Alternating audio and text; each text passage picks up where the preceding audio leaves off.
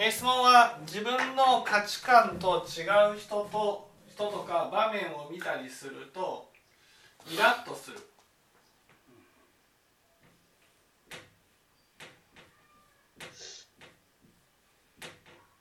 これを何とかしたいってことですよね。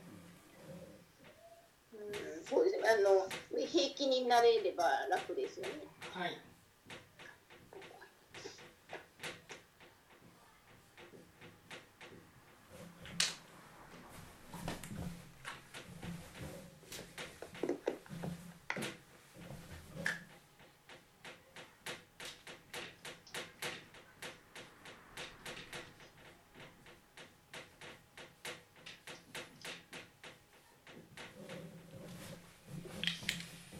まずなんでイラッとするんでしょ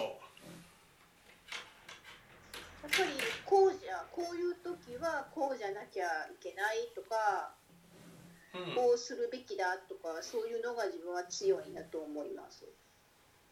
そういう気持ちが強いとどうしてイラッとするんでしょう？イラッとするってことはどういうこ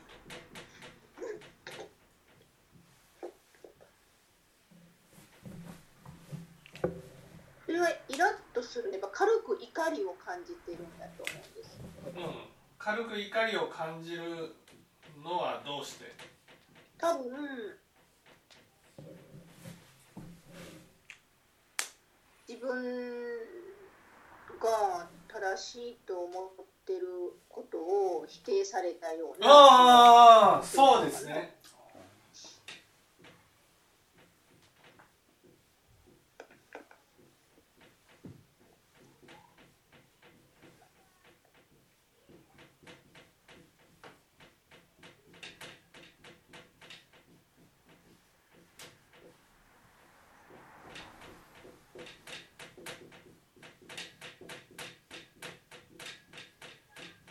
ね自分が正しいと思うことを否定されたように感じるからイラッとする。イラッとするっていうのは結局どういうこと？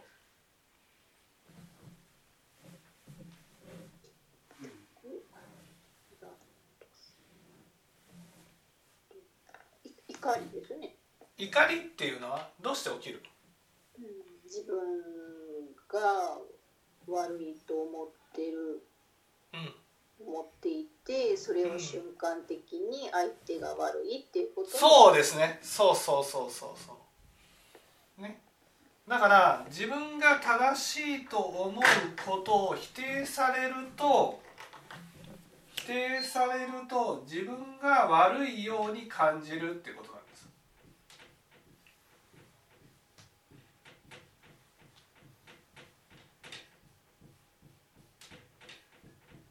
これを自分が悪いから相手が悪いっていうふうに変えるときに怒りが起きるんです。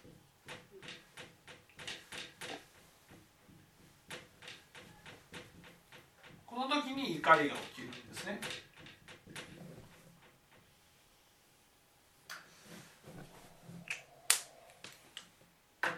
ということはどうしたらいい？が悪いと思わなければ自分が悪いと思わなければいい。うんそれは最終的な結論ですよね。でも思っちゃうんじゃないですか。思っちゃうんですよね。自分が悪いと思ってしまう。だから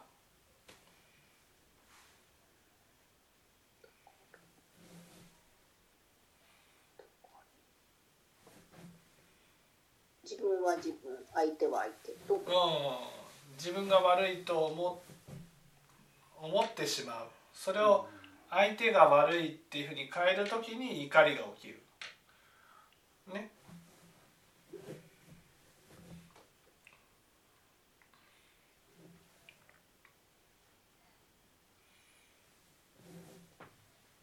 自分が悪い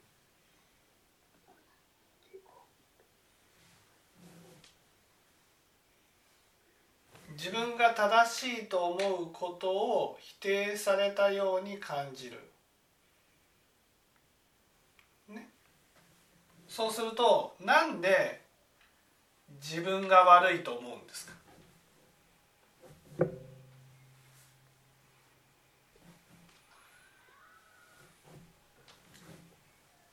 別に悪くないですよね。うん自分が正しいことをと思うことをなんで否定されたように感じるんですか？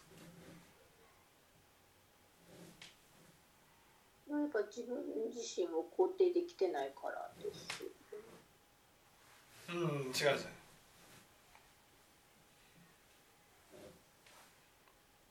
ん。なんで自分の価値観と違う人と出会ったね？出会っただけで自分が正しいと思うことを否定されたように感じるんですか？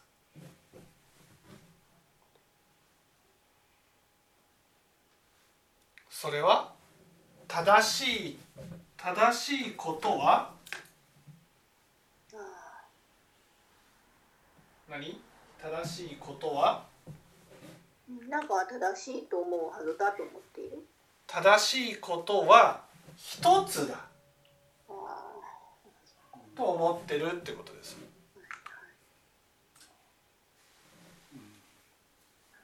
ね、正しいことは一つしかないと思ってる。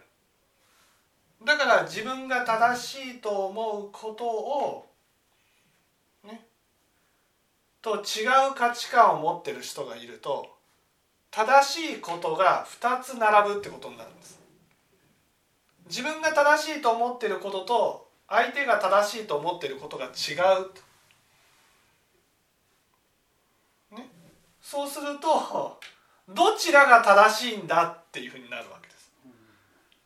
でも仏教ではどちらが正しいんではなくてどちらも正しい。そうなんです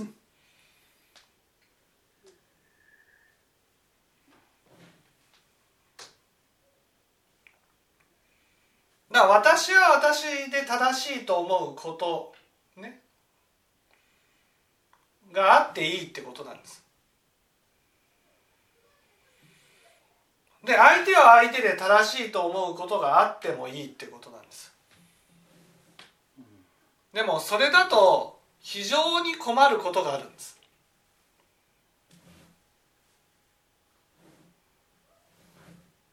正しいことが2つ並ぶと困ることがある。そう。正しいことが2つ並ぶと困ることがあるんです。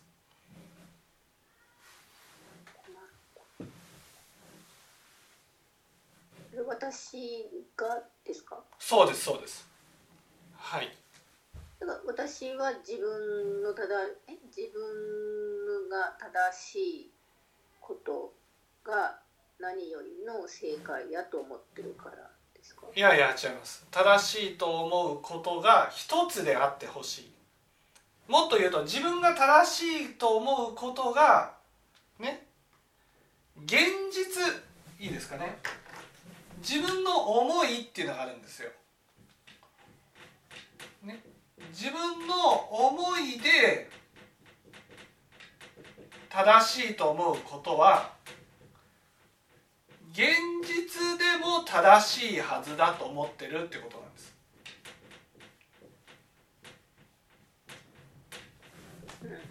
思ってます。どうして？正しいから。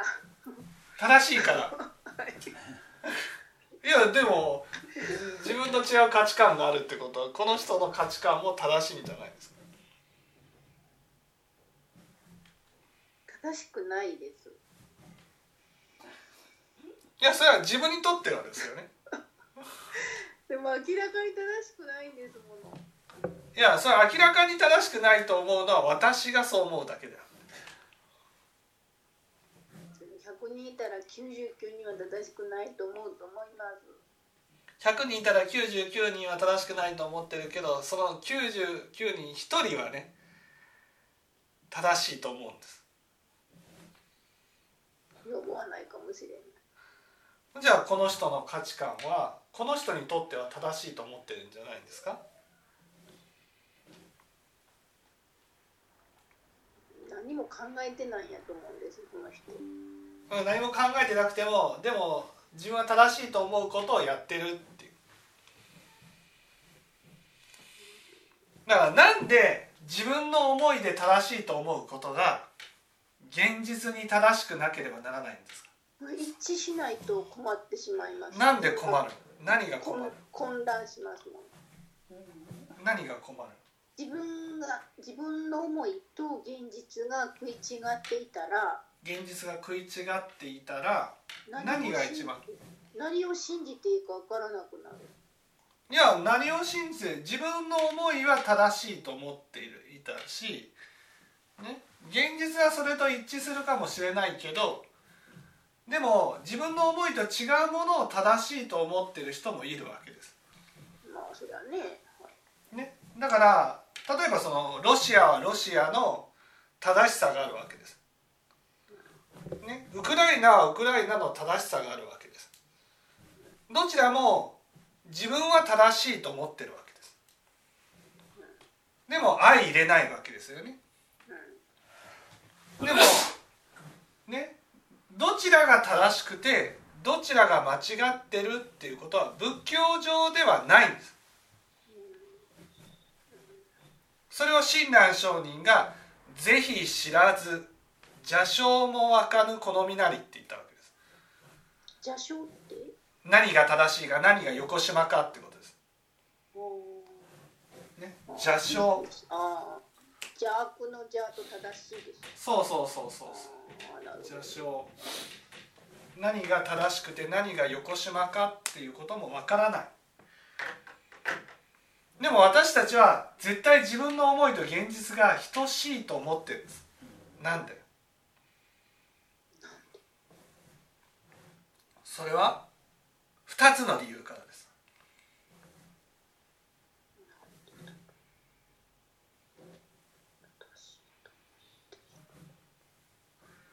2つの理由からです。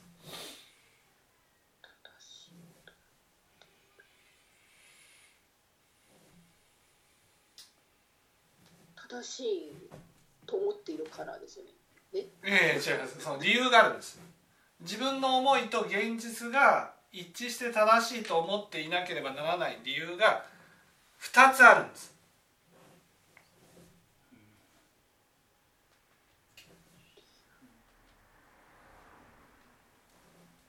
なんかヒント？ヒント。無常と罪悪です。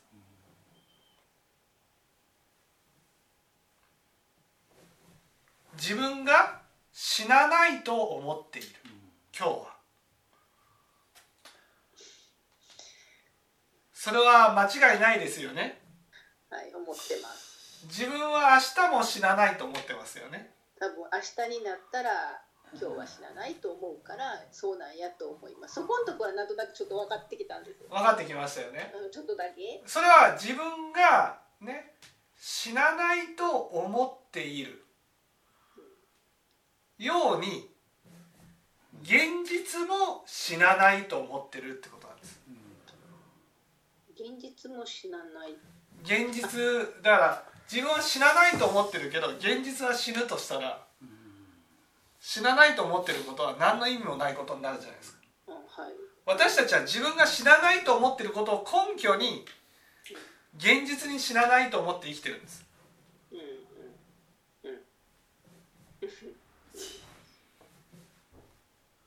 うんわかります。ね、だから親鸞聖人の歌が意味が出てくるわけですよ。ね、明日ありと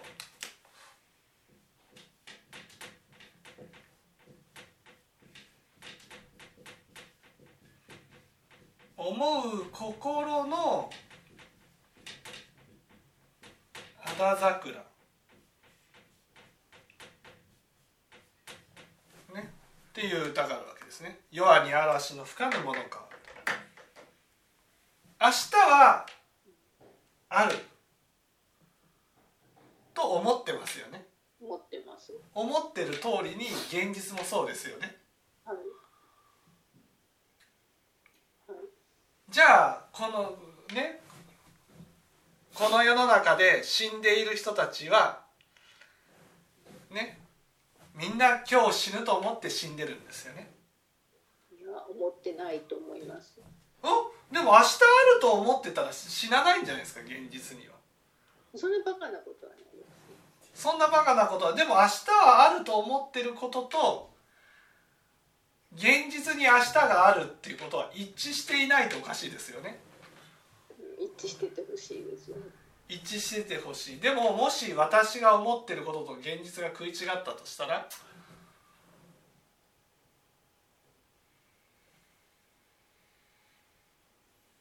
怒りを起こす現実が食い違ってたとしたら明日も生きておれると思っておれなくなるんです。そこを認めてしまったらそう。だから私たちは私たちはねいつか必ず死ぬと思ってるんですよ。ね、思ってます。でどっかでね死ぬと思えるように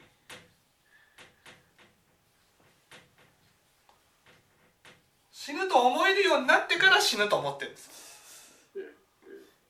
だから死なないと思ってるうちは死なないですよね。はい、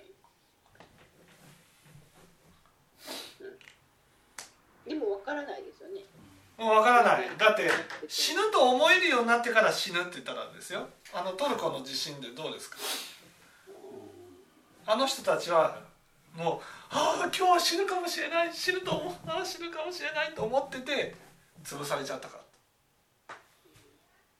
そう死ぬと思ってない間に死んじゃってるんです。でも私たちは死ぬと思えるようになるまで死ぬことはないから死ぬと思えるようになるまで安心して生きてるんですはい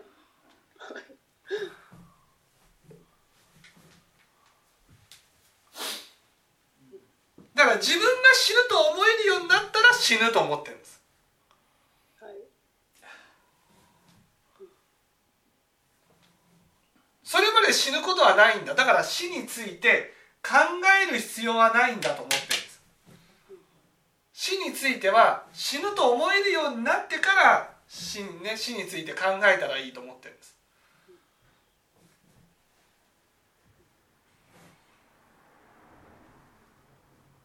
だから自分が死ぬとねし自分の思い死なないと思ってる思いと現実が食い違ったらどうなっちゃいます？パニックですよね。パニックになります。そう。死なないと思ってるけど思ってるだけなんだってなるんです。だから非常に都合が悪いんですだって私たちの人生において死ぬと思えるようになってから死を考えたらいいと思ってるので死について全く考えてない人生を生きてるんです。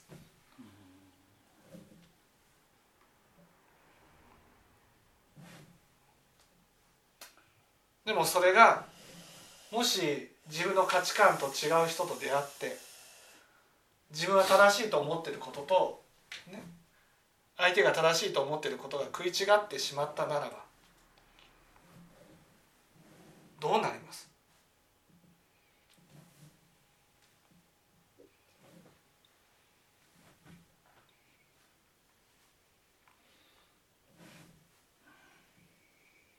パニックになる？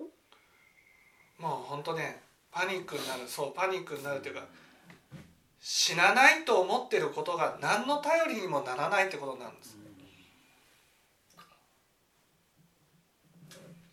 そのその今死についてのお話をね、まあ、きお聞きしましたがその、まあ、以前なら全く聞く耳持たなかったんですけどはい最近ちょっとなんとなく聞く耳ができてきたんです。ではい今もちゃんとお聞き、まあ、ちゃんと聞けたんですけどその価値観が違う人と違うことにの話とその死ぬっていうことをなんでそんな極極端なんかそれぐらい私たちにとっては死が大問題なんです。でも普段からその死ぬことをあんま意識して生きてるわけではない。そうですよだって自分が自分の思いが正しいことは現実に正しいからだからそれを根拠に自分は死なないと思っていることを根拠に死について考える必要はないと思ってるんです。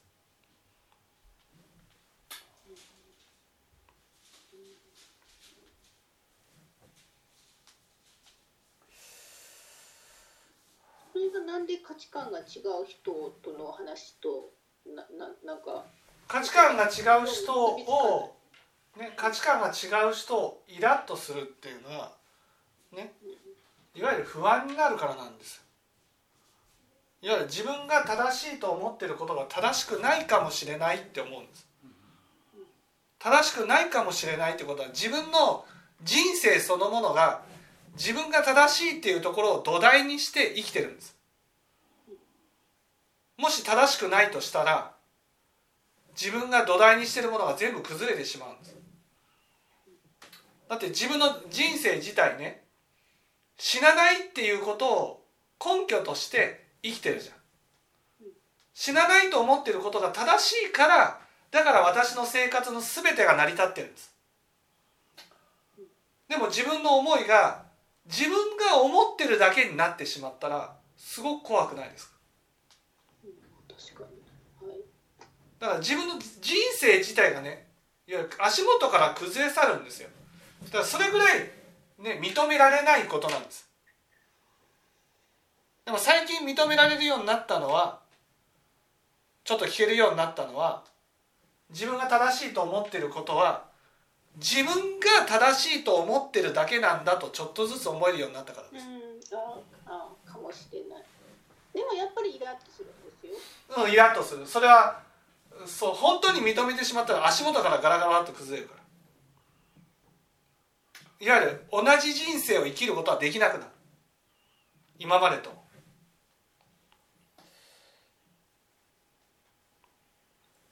でもよく自分の価値観と違う人を認めましょうとか、うん。他人を尊重しましょうとかよくそういう言葉あるじゃないですか。それは自分が正しいところに立って認めてあげましょうっていう。相手は間違ってるけど認めてあげましょうっていう意味で受け取ってるからですそういうえよくでも人権学習とか、まあ、組織の中であるんですけどはいそういう時に今言ったような言葉出てくるんですけどね。もうそれまあ綺麗事やなって思うんですけどそんなんなかなか難しいことですよね。なかなかそれは私たちはやっぱり死に対する恐れがめちゃくちゃあるから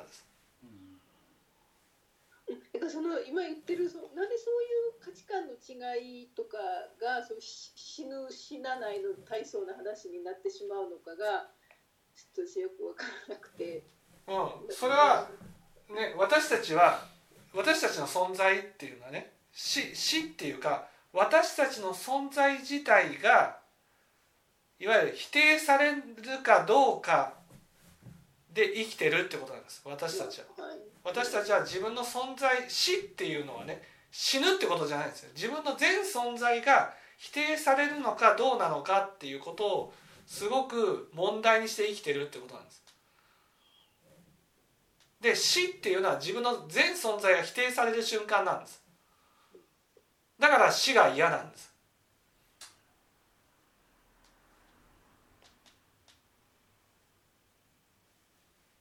ねで自分は存在をね否定されない自分は正しいところに立ってる限り自分の存在を否定されることなんてないんだと思ってるわけです。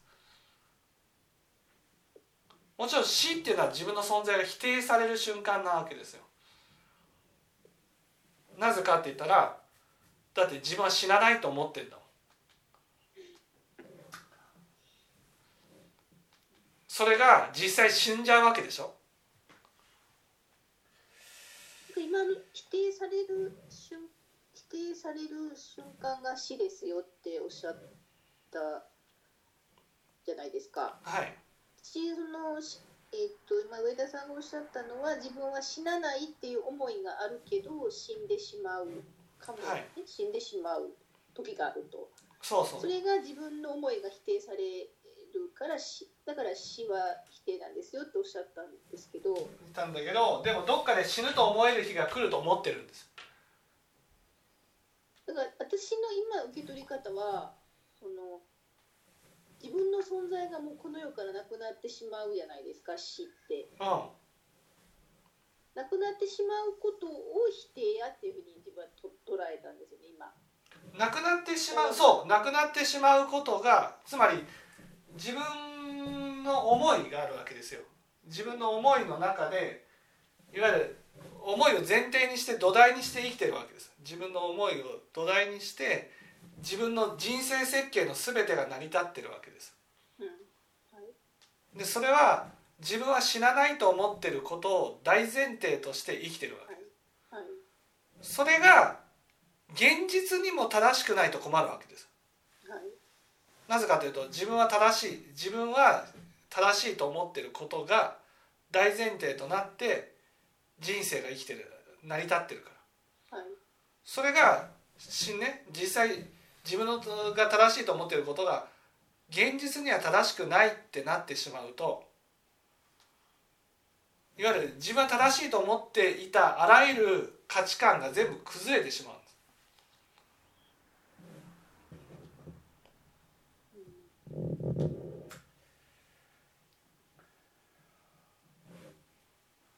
そしたら死なないと思ってるけどでも思ってるだけなんだってなるんです。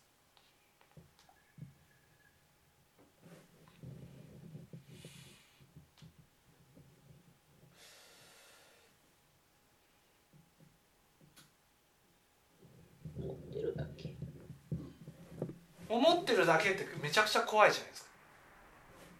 だって思ってるだけでいつ死がやってくるかわからないですよってことですか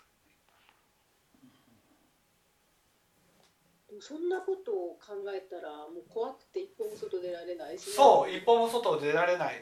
だから私たちは安心して毎日を生きるために死なないと思ってるんです。はい。そして思ってるだけじゃなくてそれが現実にも一致してると思ってるんです。はい。だから死なないと思ってる間は死なないと思ってるんですはいでいつかは死,、ね、死ぬと思える日が来てで死ぬと思える日が来るから死んでも否定されないでしょ。はい。だから自分の考え方が正しいっていうところで生きていけると思ってるんです。はい。ところがこの死ぬと思える日が来るか来ないかなんです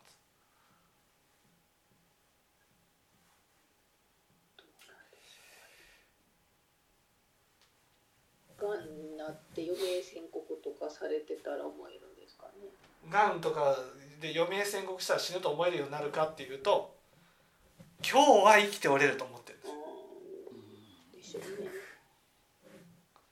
す1年後は死んでるかもしれないけどでも今日は大丈夫と思うんです。まだ今日は死なないと思うかな。それぐらい自分というのは死なないっていうことを大前提にして自分の人生の全てが乗っかってるからだから死ぬと思えるようにな本当に死ぬってなったらね自分の人生自体が崩壊してしまうんです。自分の人生の全てが。だからその自分その本当にね死ぬと思ってないんだけど死ぬんだっていうことが分かったら本当に死が大問題なんです。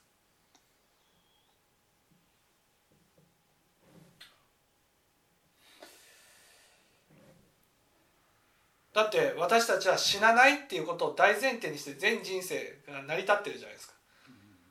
まああの自分の人生だけじゃなく世の中全てが成り立ってますよねそこで。そうそうそうそう。でも本当に死ぬってなったら自分のね全存在が否定されちゃうんです。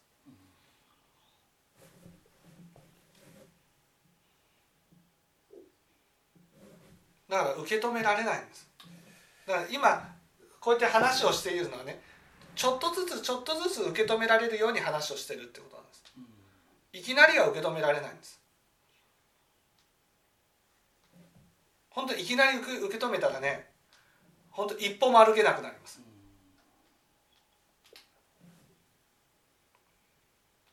受け止められないですよそそう受け止められない。受け止められないからだから死ぬと思える日なんて来ないんです。怖すぎて。だから本当に死ぬ瞬間まで死なないと思ってるんです。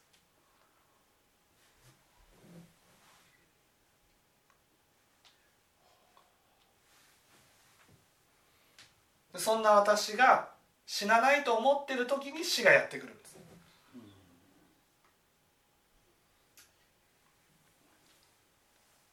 そしたら死が大問題になるってさっきおっしゃいましたけどはい死が大問題にななればその普段の生活の中で価値観の違う人と出会っても怒りは起きないの？起きないです。起きない。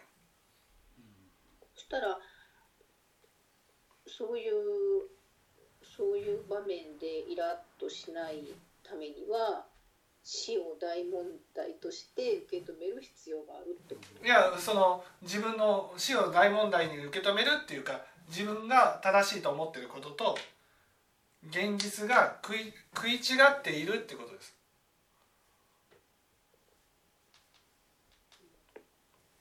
そこを認めるってこと？そうそうそうそう。それを認めたら自分の価値観ねその自分の価値観と違う人もその人にとっては正しいことであり私は私で正しいと思ってるし正しいっていうのがいくつもあっていいってなるんです。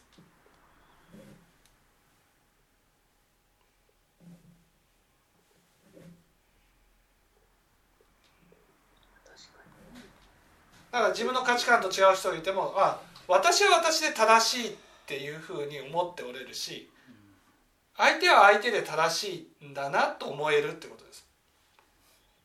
そう思えればありがたいですよね。うん。楽ですよね。でもそのためには自分の価値観が正しい自分が正しいと思っていることと現実がね必ずしも一致しないっていうことを認めないといけない。認めるっていうことはやっぱり必ず死ぬんだっていうことが分かるんですそれ逆にそれを認め自分の思いが正し自分の思いと現実が一致しないことが認められれば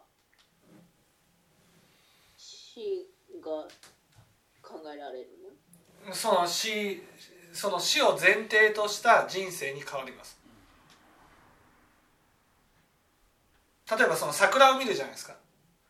そうするとあと何年桜を見れるかなっていう発想になるってことです。私時々それは思います、うん。うん。来年見られるかなって来年見られる保証ないよなとか思いそうそうそうそうそういうふうになるってことです。死を前提とした生き生き方いきなり死ぬんだいつ死ぬかわからないんじゃなくて人生の最後に必ず死があるっていうことを考えずには折れなくなるってことなんです。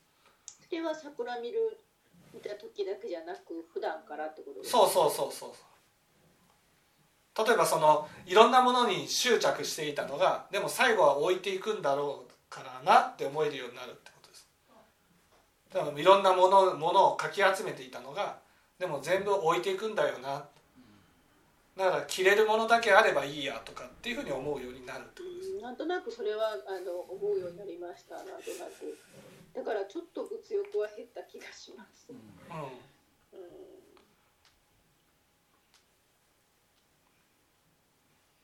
ほんまにこのいつもそのなんか死と結びつけよう結びつけようとしはるじゃないですか上田さん。話ああそう。それがすんごく嫌やって。えーなんで死んだことないくせになんでわかるんって思ってたんですけどななんとなくその前ほどは嫌悪感がないというか。うん、そういうことを普通に考えられるようなこれがやっぱ仏教っていうのはまず無常感から入るんですよ。無常感。無常感。っていうのはいつか必ず死ぬってことです。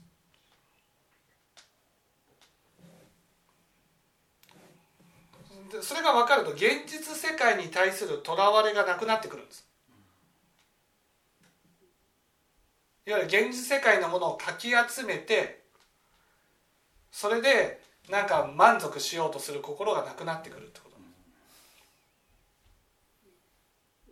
と。でどうなるのかっていうと現実世界に対するとらわとらわれがなくなると今度心の世界が問題になってくるんです。その心の世界について説いてるのが仏教だから仏教というのはどうしても死を前提にした話をしないと心の世界を問題にしないのでだから心の種まきをが大事なんですよとかっていうふうになら分かんないんですよそれが。心のために種まきとかいまいち分かんないですそう。だからそれが分かるためには現実世界に対するとらわれがもっと離れないといけないわけ。だからどうしてもその死ということと結びつけて話をするのはそれはいわゆる死んでいく時には全部置いていくんだっていうことを分かってほしいからなんですその置いていくことが分かったらね置いていくもののために時間やお金や体力をかけることがもったいなくなるんです。だって全部無駄だから。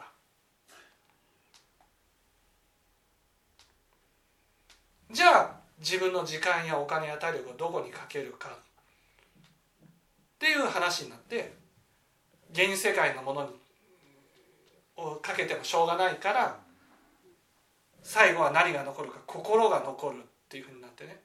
その由意識の話が本当に我が事のように考えられるようになってくるわけです。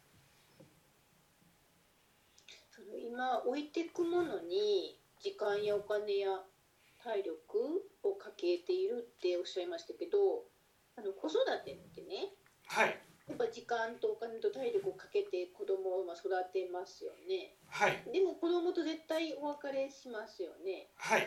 死ぬ時置いていかなきゃいけないけど結局子育てっていうのはその自分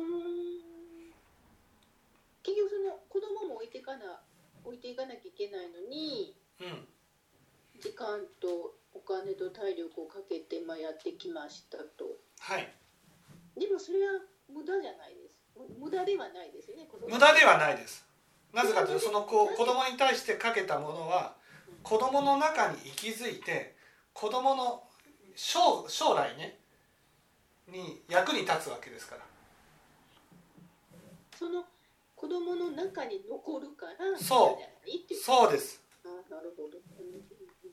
そしてそれは根性だけじゃなくて来世にもつながってくるから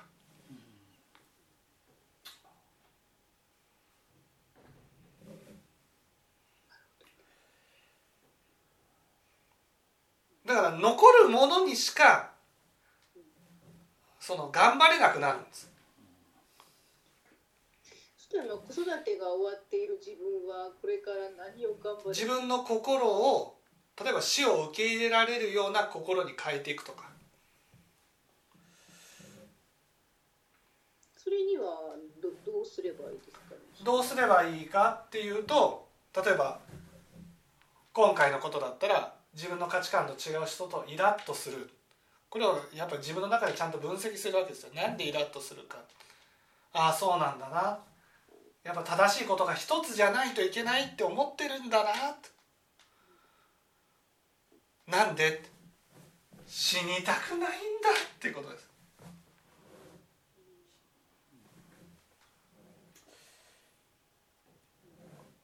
なんか密かにちょっと今日感動してるんですけど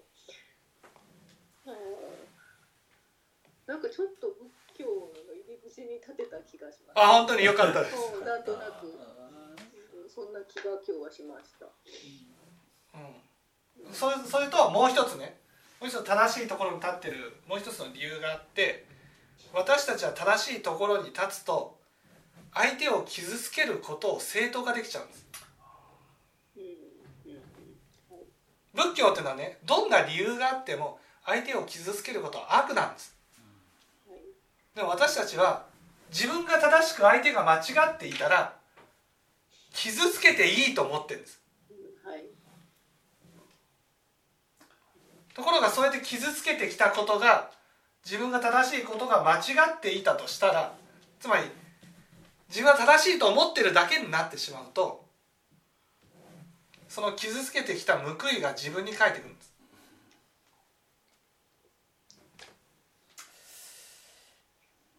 それが今だったら否定され自分が正しいと思うことを否定さこの自分が否定されたと感じてるのはそれは自分が正しいところに立って相手を否定してるからなんです。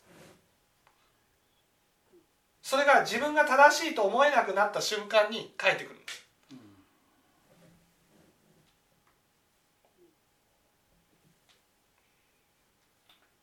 だから自分は気づいていないけどいっぱい罪悪を作ってるってことが分かっちゃうんです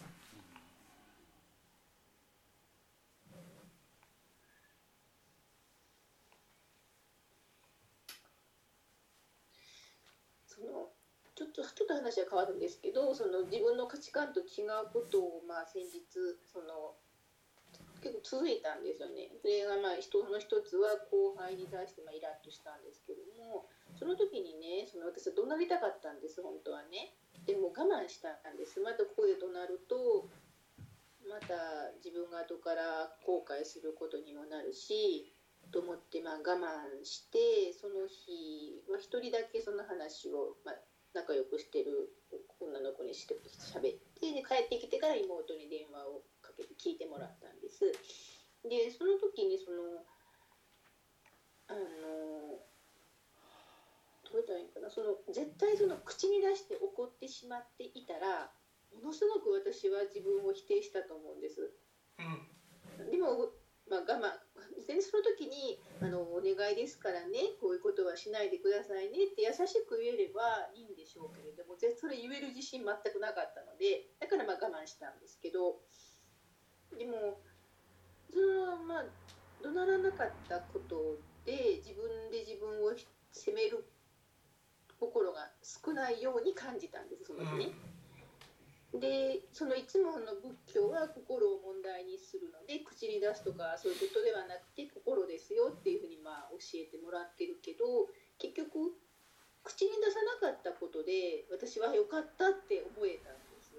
はいそれは口に出さなかったことで自分自分全幕はですよ大宇宙の真理があるわけじゃなくて自分が決めてるんですだから自分が悪だとなった瞬間に自分が否定してきたことが全部自分に跳ね返ってくるんです。自分の価値基準で悪をやってしまうと自分が正しいところに立って否定してきたものが返ってきてしまう。だからよく我慢しましたよく頑張りましたよ。素晴らしいこと。言葉にしなかった。からそんなに返ってこなかったってこと？そうですそうです。自分は悪い人間にならずに済んだんです。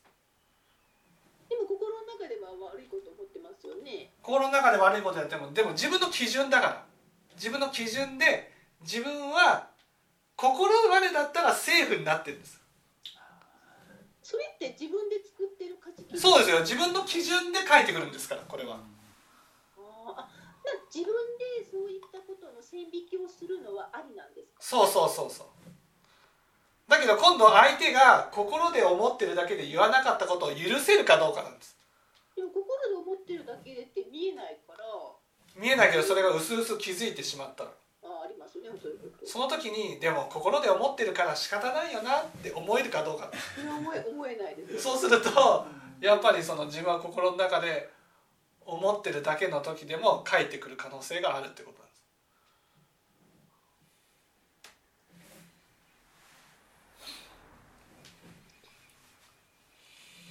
ほんまにあの時は怒らなくてよかったとつくづく思いましたあの日は。はい。でもそういうの我慢って悪いことですか？いやその時ぐっとこらえて我慢して我慢したままうやむやにするのが悪いことですあれ聞いてもらったからそうそうそれで OK です。